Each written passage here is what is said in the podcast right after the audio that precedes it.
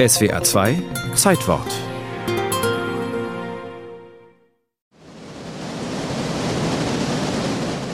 Gewaltig rauscht das Wasser in die Tiefe, siebenundfünfzig Meter freier Fall, die Horseshoe Falls, die Niagara-Fälle. Ein grandioses Naturschauspiel allemal.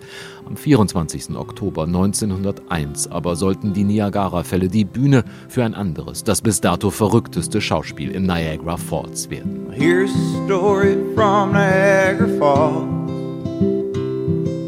Her name was Annie Edson, I recall.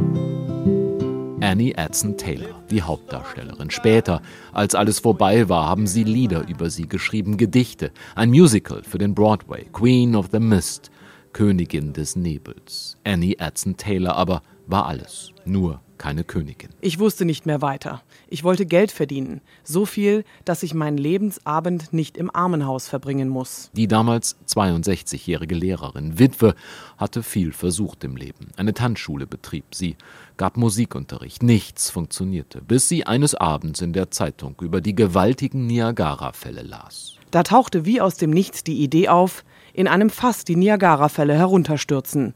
Niemand hat das jemals geschafft. Und wenn ich es vernünftig anstelle, werde ich ausgesorgt haben. Annie Edson Taylor, die Frau, die Geschichte schreiben sollte, engagierte einen Mann als Manager, Frank M. Russell. Leider ein schwerer Fehler, wie sich später, als alles vorbei war, herausstellte. Anfang Oktober aber erschienen die ersten Artikel in der örtlichen Tageszeitung. Missus Taylor aus Bay City, Michigan, plane, sich in einem Fass die Fälle herunterzustürzen. The Cataract Journal, October seventeenth, nineteen oh one.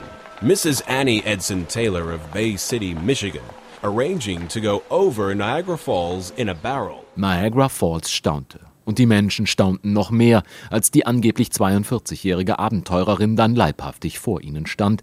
Die Frau war nicht zweiundvierzig, sondern, wie sich herausstellte, zweiundsechzig Jahre alt, weder sportlich noch verrückt. Der Fassbauer, der nach langem Zögern schließlich aus Kentucky-Eiche ein dreieinhalb Zentimeter dickwandiges Holzfass für sie anfertigte, so erzählt der Historiker Paul Gromosiak, der Fassbauer sagte: Gute Frau, Sie sind komplett verrückt. Sie wollen sterben, oder? She told him she was going to go over the falls. He said, Lady, you are one crazy woman. You want to die, don't you? Am vierundzwanzigsten Oktober, schließlich ihrem dreiundsechzigsten Geburtstag, bestieg sie im schwarzen Kleid und Hut das mit einer Matratze gepolsterte Holzfass. A few men, river men, stuffed her into the barrel. Zwei Fischer stopften sie in das Fass, pumpten, als es verschlossen war, mit einer Fahrradpumpe Luft hinein und versorgten sie vorher noch mit Schnaps. Das Wasser ist um die Zeit doch eher kühl. Das Wasser rauschte, das Fass stürzte, verschwand, tauchte wieder auf. zwanzig Minuten, dann war alles vorbei. Und Annie Edson Taylor, sie kroch mit einer blutenden Kopfwunde lebendig ans Ufer. Ihre Hoffnung, reich und berühmt zu werden, aber zerschlug sich. Ihr Manager hatte nichts organisiert. Der Ruhm verpuffte, verarmt und vergessen.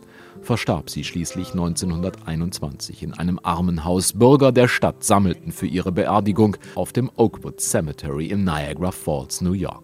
Zwei Kilometer von den Wasserfällen entfernt. Auf dem Grabstein immerhin ist bis heute ihre Tat vermerkt. Annie Edson Taylor, die Frau, die im Fass die Niagara-Fälle bezwang. She rode the horse.